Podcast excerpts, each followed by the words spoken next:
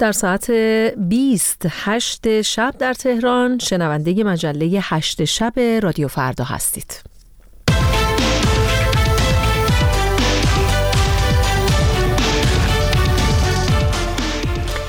در روز جمعه چهارم اسفند 1402 خورشیدی برابر با 23 فوریه 2024 میلادی. کنار شما هستیم از رادیو فردا و من سپیده بهکام هستم. میزبان شما خواهم بود در این مجله هشت شب.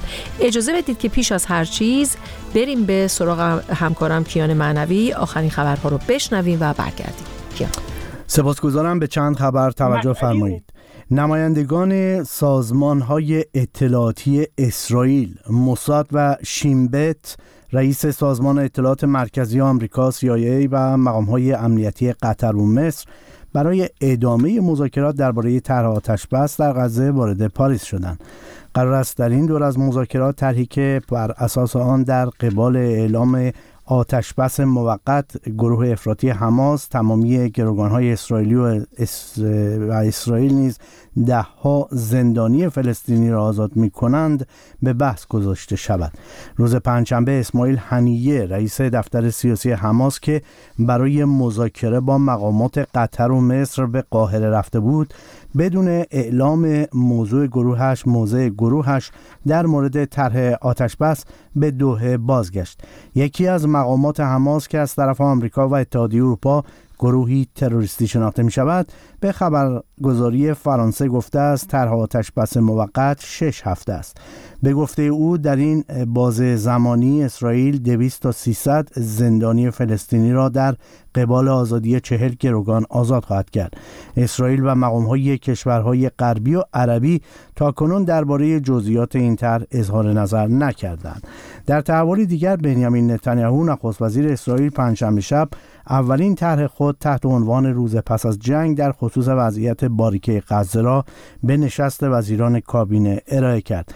در متن این طرح که به رویت خبرگزاری رویترز رسیده گفته شده که اسرائیل کنترل امنیتی خود را بر تمام اراضی کرانه باختری و نوار غزه حفظ خواهد کرد. به گزارش روزنامه اسرائیلی هارتس طرح کابینه اسرائیل بر اساس تحقق اهداف کوتاه مدت و میان, مدت تنظیم شده است. نابودی قابلیت های نظامی حماس و زیرساخ های دولتی این گروه و جهاد اسلامی فلسطین در اهداف کوتاه مدت توصیف شده و در میان مدت بر لزوم حفظ آزادی عمل اسرائیل در نوار غزه تاکید شده است.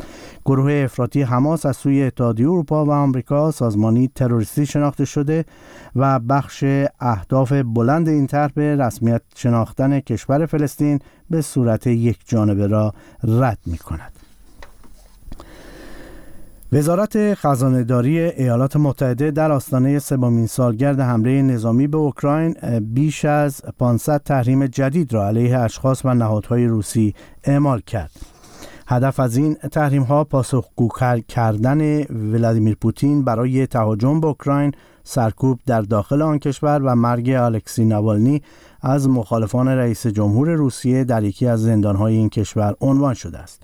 این تحریم ها افراد مرتبط با حبس الکسی نوالنی بخش مالی مجتمع صنعتی دفاعی روسیه شبکه های تدارکاتی و کسانی را که در قاره های مختلف دنیا با فرار از تحریم ها علیه روسیه به ماشین جنگی پوتین کمک می کنند هدف قرار می دهد. جو بایدن رئیس جمهور آمریکا همزمان با اعلام این تحریم ها گفت که اوکراین به تدارکات بیشتری از ایالات متحده نیاز دارد تا در برابر حملات بیامان روسیه مقابله کند. به گفته وزارت خزانهداری آمریکا این گسترده ترین بسته تحریمی است که از زمان آغاز جنگ اوکراین علیه روسیه وضع می شود سپاسگزارم. کیان معنوی بود. آخرین خبرها را از او شنیدیم اما در ادامه مجله هشت شب رادیو فردا.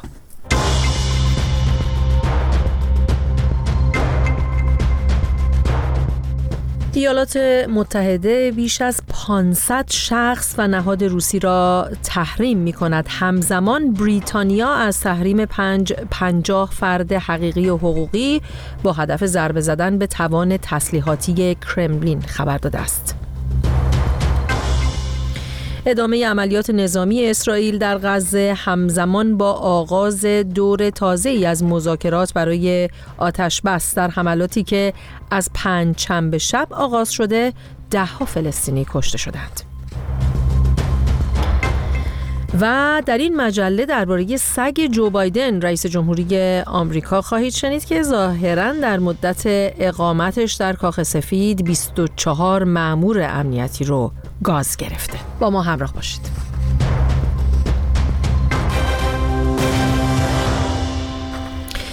وزارت خزانهداری آمریکا روز پنجشنبه در آستانه سومین سال حمله نظامی روسیه به اوکراین اعلام کرد که واشنگتن بیش از 500 شخص و نهاد رو که در این تهاجم نقش داشتند هدف تحریم قرار میده. به گفته وزارت خزانه داری آمریکا این تحریم ها گسترده ترین تحریم ها از زمان آغاز جنگ اوکراین هست که در یک نوبت علیه روسیه وضع میشه و همزمان هم با مرگ الکسی ناوالنی رهبر اپوزیسیون روسیه اتفاق میفته همزمان بریتانیا هم از تحریم های گسترده خبر داده. بیش از پنجاه فرد حقیقی حقوقی با هدف ضربه زدن به توان تسلیحاتی حکومت کریملین تحت تحریم قرار گرفتن. درباره این تحریم ها و گستردگی اون گفتگویی داشتم با شایان سمیعی استاد علوم سیاسی و کارشناس امنیت ملی ساکن آمریکا که با هم میشنویم.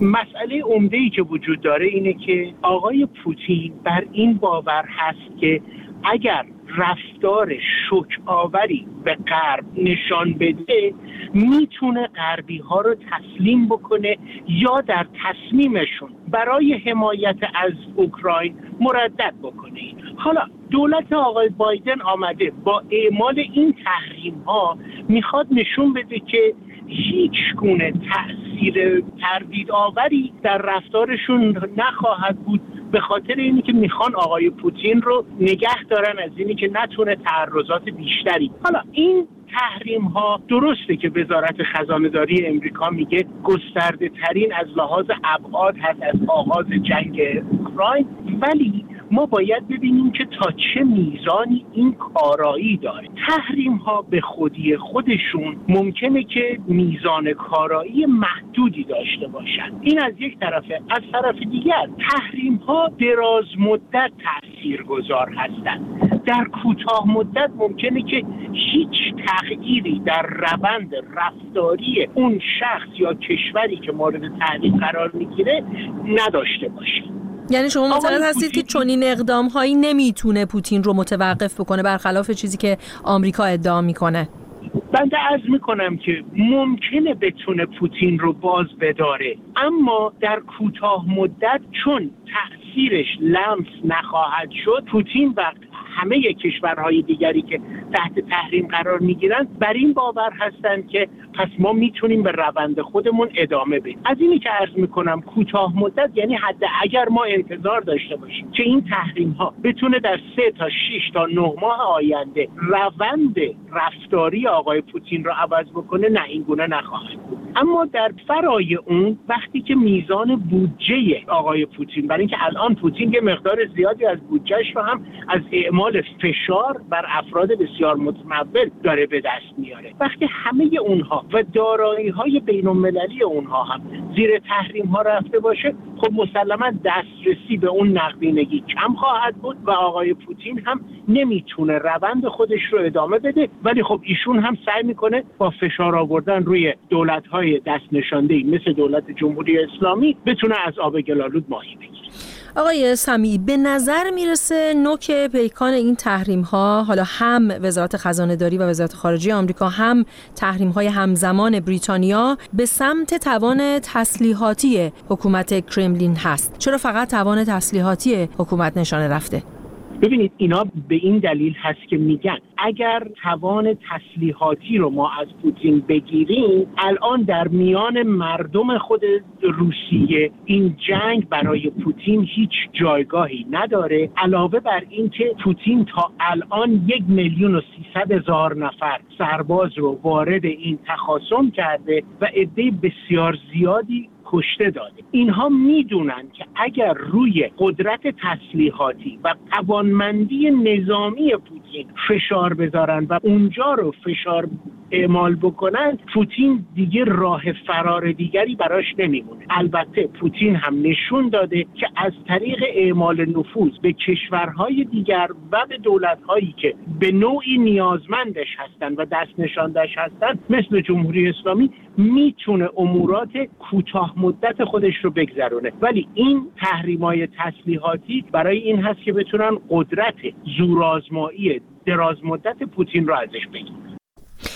گفتگوی من بود با شایان سمیعی استاد علوم سیاسی و کارشناس امنیت ملی در آمریکا و ارزیابی او رو درباره تحریم های گسترده وزارت خزانه داری آمریکا و وزارت خارجه آمریکا علیه بیش از 500 شخص و نهاد در روسیه که در تهاجم دو سال گذشته این کشور به اوکراین دست داشته هم.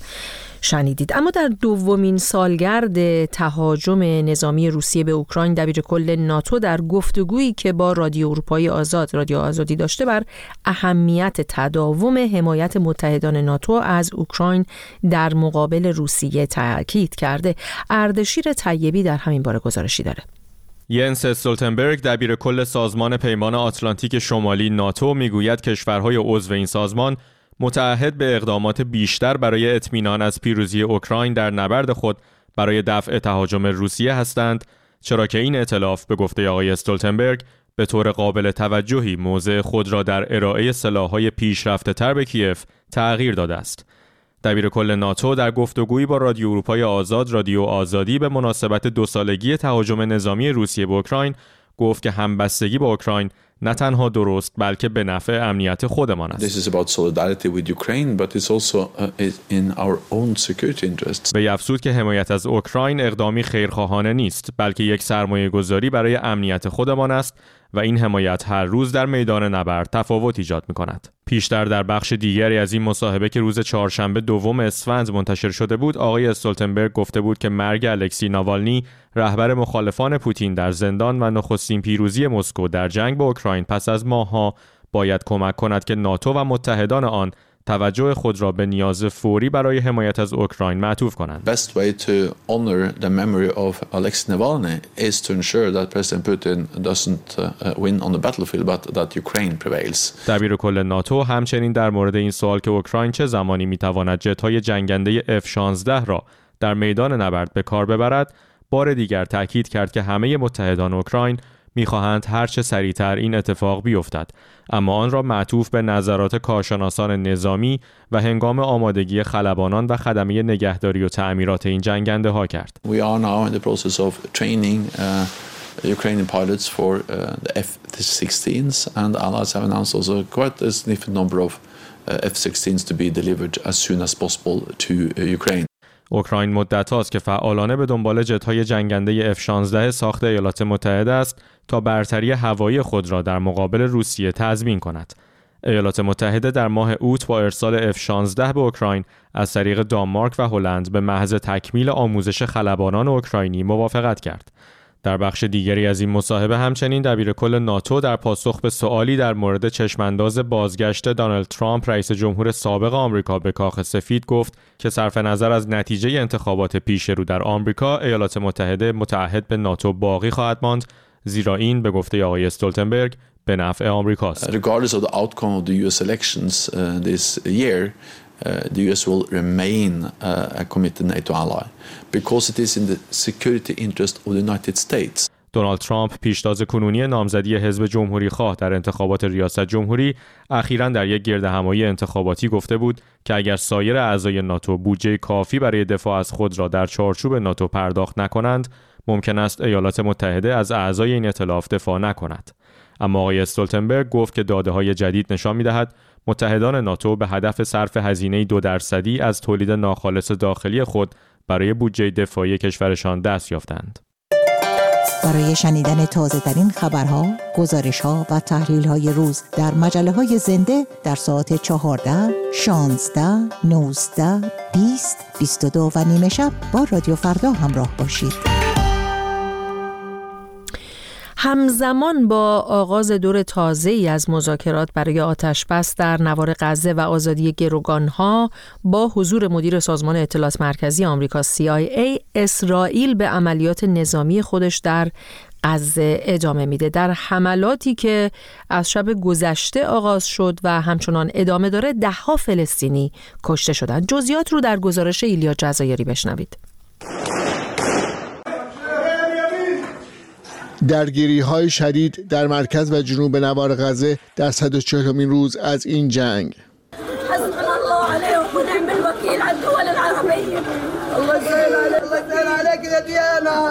بنابر آمار وزارت بهداشت غزه در 24 ساعت گذشته دست کم 60 نفر در حملات اسرائیل به این باری که کشته شدند. قربانیانی که اکثرشان غیر نظامی هستند. محمود جرقونی شهروند فلسطینی از نوار غزه درباره این شرایط می‌گوید. هر روز 50 تا 100 نفر کشته میشن. هر روز 20 تا 30 ساختمون منهدم میشن. این توطعه جهانی علیه ماست. این چیزیه که می‌خوان. هر روز 30 50 100 نفر کشته میشن. اونا آتش بس نمی‌خوان. ما به مرور داریم میمیریم. بیشتر از 100 هزار نفر کشته و زخمی داریم. از شامگاه گذشته شهر خانیونس در جنوب نوار غزه شاهد درگیری های شدید میان نظامیان اسرائیلی و اعضای گروه افراطی حماس بود گروهی که در فهرست تروریستی آمریکا و اروپا قرار دارد. به ویژه غرب شهر خانیونس که توپخانه ارتش اسرائیل آن را به شدت بمباران کرد. منطقه رفح در جنوب نوار غزه نیز شاهد حملات هوایی اسرائیل و انهدام شماری از ساختمان ها بود. حملات اسرائیل به مرکز نوار غزه هم شدید بود. ویدیویی از بیمارستان شهدای الاقصا منتشر شد که انباشت جنازه های کشته شدگان بمباران ها در یکی از سالن های بیمارستان را نشان می دهد. این در حالی است که دور دیگر از مذاکرات برای آتش بس در غزه امروز آغاز شد. مذاکرات در پاریس پایتخت فرانسه با حضور ویلیام برنز مدیر سازمان اطلاعات مرکزی آمریکا CIA و مسئولانی از مصر، قطر و اسرائیل. مذاکراتی همزمان با فراخان سازمان های بینالمللی برای حل و فصل سریع بحران. تور وینسلند هماهنگ کننده ویژه سازمان ملل متحد برای صلح در خاورمیانه در جلسه روز گذشته شورای امنیت سازمان ملل گفت حجم وضعیت اضطراری که با مواجه هستیم هولناک است. من دعوت به پاسخ مثبت جمعی هماهنگ و فراگیر نه تنها برای حل و فصل بحران غزه بلکه برای صلح سیاسی می کنم صلحی که به سود منافع اسرائیلی ها و فلسطینی ها به طور یکسان باشد و باعث ثبات و صلح در منطقه شود. اوایل ماه جاری مذاکراتی با حضور رئیس سازمان CIA، رئیس سازمان موساد اسرائیل و مسئولانی از مصر و قطر در پاریس برگزار شده بود. این مذاکرات در قاهره پایتخت مصر ادامه یافت.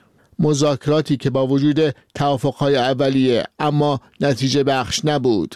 آمریکا و اسرائیل خواهان آتشبس موقتی هستند که طی آن گروگانهای اسرائیلی از دست حماس آزاد شوند. حماس اما می‌گوید آتش بس باید دائم باشد. نیروهای اسرائیلی باید از نوار غزه خارج شوند و شمار زیادی از اسرای فلسطینی از زندانهای اسرائیل آزاد شوند تا در مقابل گروگانها آزاد شوند. بسیاری از مردم غزه امیدی به مذاکرات جاری ندارند. محمود جرقونی شهروند فلسطینی از نوار غزه در این باره می‌گوید مذاکرات دروغه اسرائیل مانور میده. تا روز قیامت این مذاکرات ادامه پیدا می‌کنه به خاطر تجربه هامون هیچ امیدی به این مذاکرات نداریم. بعد تجربه. حملات اسرائیل به نوار غزه با هدف اعلام شده از میان بردن حماس 15 مهر گذشته آغاز شد. روزی که در آن اعضای گروه حماس شهرها و شرکای اسرائیل را هدف حمله قافلگیر کننده قرار دادند. در این حمله بیش از 1200 نفر که اکثرشان غیر نظامی هستند کشته و حدود 250 نفر به گروگان گرفته شدند.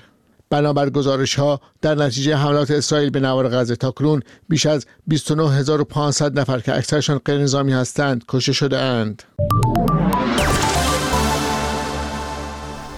بازداشت محمد تقی اکبر نژاد روحانی منتقد سیاست های رهبر جمهوری اسلامی در روزهای اخیر بار دیگر موضوع سرکوب روحانیون شیعه ناراضی داخل کشور رو برجسته کرده اما آیا این سرکوب موجب شده حوزه های علمیه شیعی سراسر ایران یک دست و حکومتی بشه؟ پاسخ رو در گزارش مصطفی خلجی بشنوید. خبرگان ما مرده است یا زنده؟ چطور یک بار از رهبری سوال نمی‌کنن که آقا توضیح بده ما این قله ای که داری به ما نشون میدی کجاست؟ چرا این ملت این قله رو حس نمی‌کنه؟ قله چیز نیست که فقط شما ببینید قله چیزی که همه ملت باید ببینن. سخنان انتقادی محمد تقی اکبر نژاد روحانی حوزه علمی قم که پس از انتشار آن در شبکه های اجتماعی بازداشت شد. سرکوب چهره های ناراضی در حوزه های علمی ایران از همان روزهای آغازین پس از انقلاب 57 آغاز شد و در واقع رهبر کنونی جمهوری اسلامی دهه هاست که در این زمینه راه روح الله خمینی سلف خود را در پیش گرفته است. با این تفاوت که خاموش کردن صدای منتقدان حکومت در حوزه های علمیه پس از آغاز رهبری خامنه ای لایه ها و ابعاد بیشتری یافته است. علی خامنه ای خود در سخنرانی هایش بارها مدعی شده که کسی برای انتقاد از حکومت سرکوب نمی شود هیچ کس به خاطر اینکه فکرش و نظرش مخالف نظر حکومت است مورد فشار و تهدید و تعقیب قرار نمی‌گیره. هر کس ادعا کنه که من مورد فشار قرار گرفتم چون عقیدم در فلان مسئله برخلاف عقیده حکومت بوده هر کس اینجور ادعایی بکنه دروغ گفته. اگر در دهه اول عمر جمهوری اسلامی مراجعی چون محمد کاظم شریعت مداری و حسین علی منتظری مورد غضب حکومت قرار می گرفتند در دهه های بعد موجهای سرکوب به باقی مانده مراجع ناراضی لایه های میانی و همچنین لایه های جوان حوزه ها گسترش یافت. به عنوان نمونه جمهوری اسلامی در دهه هفتاد به ویژه از روحانیونی که مرجع تقلید نبودند اما مبانی حکومتی جمهوری اسلامی را زیر سوال می بردند حراس داشت. در آن زمان پژوهشگران مطرحی چون حسن یوسفی اشکوری، احمد قابل و محسن کدیور از طبقات میانی حوزه های علمیه با آثارشان به دگر اندیشی و تبلیغ علیه نظام متهم شدند. آقای یوسفی اشکوری که اکنون به دلیل فشارهای حکومت در تبعید زندگی می کند، درباره نظرات خودش درباره جمهوری اسلامی می‌گوید به تدریج متوجه شدم که اساسا مفهوم حکومت دینی مفهوم متناقضی است و بعد به تدریج به این نتیجه رسیدم که امتناع مفهومی و امتناع ذاتی داره و اون هم با مدل ولایت فقی و با مدل امامت شیعی که ولایت فقی در واقع بر اساس الگویون ساخته شده. و بعد به این نتیجه رسیدم که اصولا در دوران حکومت دینی در عصر غیبت عمل به احکام شرعی و دینی اونگونه که در طول 1200 سال در فقه شیعه و اسلامی پرورده شده و تعلیف شده و تدوین شده ممتنع ممکن نیست. بنابراین الان من معتقد هستم که مشکل در جمهوری اسلامی فقط در افراد نیست بلکه مشکل اساسی در اون نظریه ها بنیان های فکری و به عبارتی بنیان های ایدئولوژیکه. سیستم سرکوب صداهای مخالف در حوزه های علمیه در دوران رهبری خامنه ای چندگان است. به این معنا که او از ابزارها و شیوه های مختلف و متنوع برای کنترل و ساکت کردن مراجع استادان حوزه های علمیه و حتی طلبه های جوان بهره می‌برد. از آلوده کردن به فساد مالی تا ابزارهای تطمیعی و ابزارهای ارعابی همچون پرونده سازی در دادگاه ویژه روحانیت حوزه های علمیه را به سکوت کشانده است. با این وجود هنوز هستند صداهایی که به انتقاد علیه حکومت ادامه می دهند. اواخر سال گذشته و پس از آنکه دستگاه قضایی جمهوری اسلامی با توسل به اتهام جنجالی محاربه اعدام معترضان را آغاز کرد، صداهایی در حوزه علمی قم به مخالفت با این اعدام ها برخواست. اما چرا با وجود صداهای مخالف، انتقادهای بعضی روحانیون در سالهای اخیر هرگز به یک جریان سیاسی قوی در حوزه ها تبدیل نشده است؟ سعید پیوندی، جامعه شناس در فرانسه اتفاقی که در این دوران افتاده اون شکاف فرهنگی هویتی عمیقیه که بین جامعه یا بخش مهم از جامعه و خود روحانیت و نهاد دین به وقوع پیوسته و همین هم باعث میشه که روحانیت دیگه اون مقبولیت رو از افکار عمومی نداشته باشه و اعتراضش هم از دیدگاه سنتی بیشتر باشه تا همراهی با مطالبات امروزی جامعه. همه اینا باعث میشن که اعتراضات پراکنده و فردی این روحانیت نتونه یک تبدیل به یک خطر جدی و یک موج علیه حکومت بشه در نبود جریانی قوی در مخالفت با حکومت در حوزه ها مردم و به ویژه معترضان در موجهای اعتراضی سالهای اخیر نه تنها چشم امیدی به حوزه ها نداشتند بلکه حتی با سر دادن شعارهای تندی علیه روحانیون گروه های مختلف آنان را با همان چوبی ترد کردند که حکومت را ترد می کنند. به رادیو فردا گوش می جدای از همه خبرهای این روزا از جنگ و تحریم و غیره سگ جو بایدن رئیس جمهوری آمریکا هم این روزها خبرساز شده. به تازگی اسنادی منتشر شده که نشون میده سگ آقای بایدن در مدت اقامتش در کاخ سفید 24 مأمور امنیتی رو گاز گرفته. گزارش هومن اسکری رو بشنوید. داشتن حیوانات خانگی برای رؤسای جمهور آمریکا تقریبا به شکل یک سنت درآمده. گفته می شود از بین 46 رئیس جمهور این کشور تنها سه نفر در دوران اقامت در کاخ سفید حیوان خانگی نداشتند که دونالد ترامپ یکی از آن ستن بوده است. و حالا جدیدترین حیوان ساکن کاخ سفید یعنی سگ جو بایدن خبرساز شده است. اسنادی که به تازگی تحت قانون آزادی اطلاعات در آمریکا منتشر شده حاکی از آن هستند که کماندر سگ رئیس جمهور آمریکا 24 بار اعضای سرویس مخفی مستقر در کاخ سفید را گاز گرفته است کماندر یک سگ نژاد ژرمن شپرد است همان نژادی که بسیاری از ایرانی ها آن را با سریال معروف کمیسر رکس به خاطر می آورند.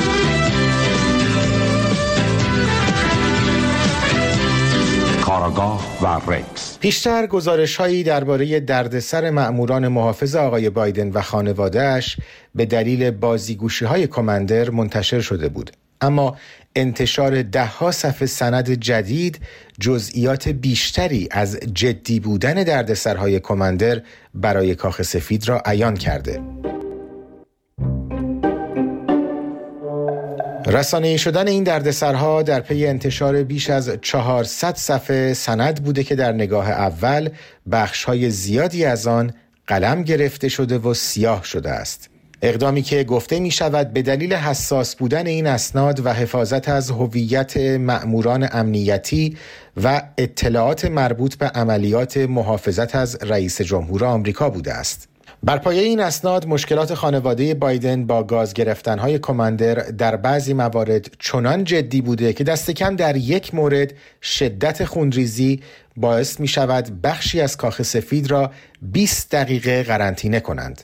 نکته دیگری که در برخی بازبینی های این اسناد آمده تاکید بر روی شمار قربانیان سگ جو بایدن بوده چرا که موضوع سندهای آزاد شده تنها مأموران عضو سرویس مخفی بوده که مسئولیت حفاظت جان رئیس جمهور ایالات متحده را بر عهده دارند بنابراین شمار واقعی افرادی که این سگ بداخلاق به آنها حمله کرده به احتمال قوی بیشتر از 24 مورد بوده است.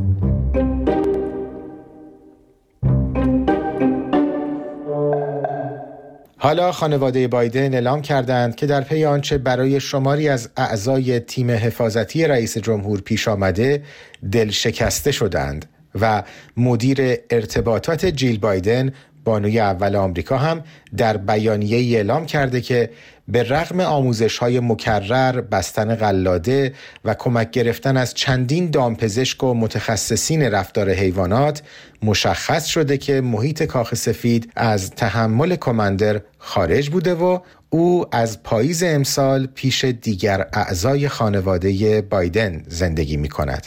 به ظاهر انتقال کماندر نقطه پایانی بر اقامت این سگ بازیگوش در کاخ سفید آمریکا بوده است.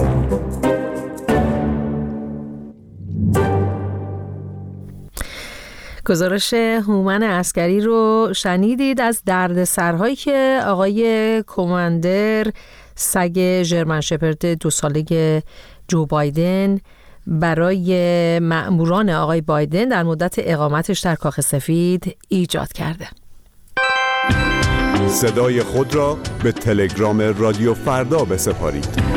ات فرداگرام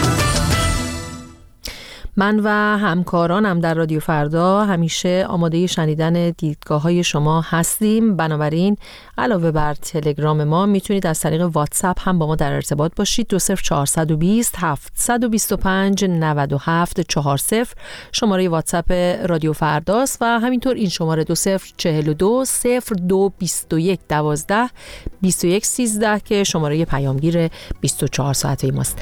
از همراهیتون با مجله هشت شب رادیو فردا. سپاسگزارم. من سپید بهکام هستم و به شما بدرود میگم.